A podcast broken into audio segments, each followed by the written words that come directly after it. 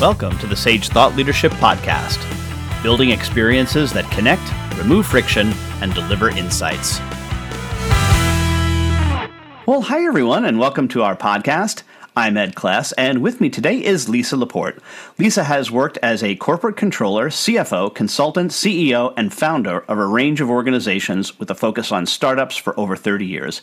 Lisa has developed skills in growing companies, building successful and diverse teams, and establishing strong and profitable partnerships through a company growth and innovate income production during the course of her career. Lisa has always approached her professional role with an eagerness to learn and a drive to become the most successful leader she can be. Welcome to the Sage Thought Leadership Podcast, Lisa. Well, thank you for having me, Ed. It's great to be here. Well, first off, Lisa, why do you do what you do? I like to build things. I, I, think I started out building Lego sets as a child. And as I've grown in my professional career, to me, it's about building relationships, elevating people, and doing something that also gives back to our community and to everyone around us. So, I think I've always had this ability to just pull things together, and I just have always taken it to the next level. And at this point in my career, I intend to finish up what I'm doing here at my current company and probably have a couple more companies before I retire. All right. Well, talk a little bit about something that I know you're, you're really passionate about, and that is creating successful long term partnerships. Yes. Um, one thing I've realized is that I think in our fast economy, everybody's like, quick, let's move on. How do we climb and get ahead? And instead, they should really just stop and really solidify and build long term partnerships. For instance, here at our network, I run a ad supported podcast network. So we're constantly looking for, you know, advertisers. So I switched from calling them advertisers and sponsors. We still have a sponsor page to really calling them partners because I really don't want a client. I don't want a sponsor. I don't want somebody short term here.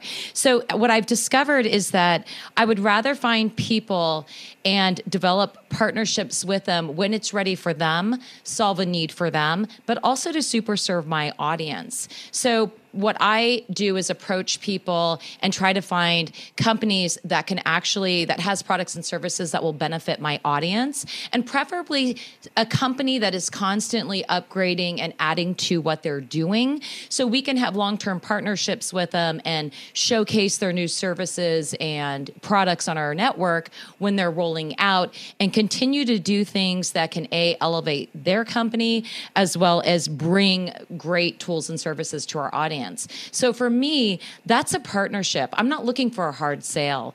I I have talked I just recently talked to a company for like the sixth or seventh time over five years. And it's just checking in, seeing where they're at. Are they ready to, you know, form and solidify a long term partnership? Or, you know, are, are they going to continue doing other things that they're doing. So, for example, when the pandemic hit, being an ad supported network, I reached out to every single partner that was advertising on our network and I said, listen, do you need to release your inventory? Like, are your budgets going to be cut drastically? Or can I give you 20% in free ads to help you through this hard time in this pandemic? So to me, it's not about what I can get out of it. It's about how we can grow together and, you know, elevate other companies, elevate other people, as well as still bringing amazing tools to our audience that they can either integrate in their personal lives or bring to their businesses. So having have this different approach when I stepped into sales, because I hate to say it, everyone thinks of sales like used car salesman or creepy politician and and I just went that's absurd. I approach sales like I do all my other partnerships. So, you know, we have long-term hosts that have been on our network that we've continued to be partners with, our sponsors, um, you know, even our our staff. We have employees that have been here for 10 and 11 years because it's really about finding things that can benefit them as well as benefit us and learning to grow together and constantly being in touch with other people. Yeah, it really needs to be a mutually beneficial relationship. I think one of the things that people most misunderstand about business is that it's not zero sum. It's not win lose. It's it's it's actually a, a positive sum game. We're supposed to create value on both sides of the transaction. Absolutely. And I, I, I, find that, you know, that's what I try to bring to the table. And when I, you know, when people will reach out to us and they're like, hey, you know, send me your deck, send me your kit, I'm like, hey, let's have a five or 10 minute conversation. Cause to me, I want to hear what are they looking to do? Where do they want to go? What what do they have for ideas? And then I like to then take them and go and think about them, talk to my team, I talk to my hosts on my network, and I like to come back and go, hey, you know, I have a really a, a few neat ideas that we can discuss, and then we just start those conversations. And then if it makes sense to do business together, we do it, and if it doesn't, then that's okay. I've learned something. I have a new contact, and I take I go to the next level. So that's how I've always treated, you know, partnerships in business. And I truly believe in doing what you say you're going to do. So if your foundation is not integrity, you shouldn't be in business. Um, you, you, just your word has to be good in business, and and that's how it has been for me through my entire career. And I found that always keeping my word, doing what I'm saying I'm going to do, and if I have to make a miss, call and, and own it. And transparency. I completely believe in full transparency. If something goes sideways or something doesn't work, I don't run and hide from it. I, I, I, approach it and go, okay, this didn't work out. Here's where we're at. This is, you know, what can we do? So I, I, I really think integrity and honesty is, it needs to be applied in everything that everyone does it's so important to set those expectations, especially with something like podcast advertising, which uh, this this podcast does not have advertisers, but I might do another one that does have advertisers. And I think one of the things that I always try to explain to people is that if you're advertising on a podcast, it's it's more of a branding play than it is a lead gen play. Uh, don't expect the floodgates to open up of, of leads when you're when you're doing it. Be just and that's just that happens to be the show that I do. It might be different right. for yours, but I think it's my my my point is you got to be upfront about that kind of thing. Yeah, well, actually, we we we are highly effective. We have over over 30 million downloads, unique downloads a year. Mm-hmm. It's probably greater than that because we stopped we stop um, counting our podcast downloads at the end of the next month because once we've satisfied all of our impressions and our ads, we move on. So I would say about 60% of our business is direct response. They do want to know if mm. we're working for them. Uh, and then the other 40% is roughly branding, but it also helps. We, we also help tie it all together because I won't sign a partner. The beauty with me is I don't go, how much money do you have to spend? And let me just slap you on my shows. I want to have a conversation. I want to know where they're advertising elsewhere. I want to know what else they're doing. So when they come on our network, we're very clear. We have a one sheet that says, here's our sales process. We vet you, we find out what else you're doing. And then once we sign a campaign, every ad dropped in our network takes eight weeks to reach its impact. And the reality is, we're not a radio where everybody heard the ad and that was it. We're not a banner ad where we showed 100,000 impressions and we know we 100,000 people saw it. We deliver you know, a podcast. So people, you have to give people time to download the podcast, then they have to listen to it, and then they may have the opportunity to go and visit the partner's website.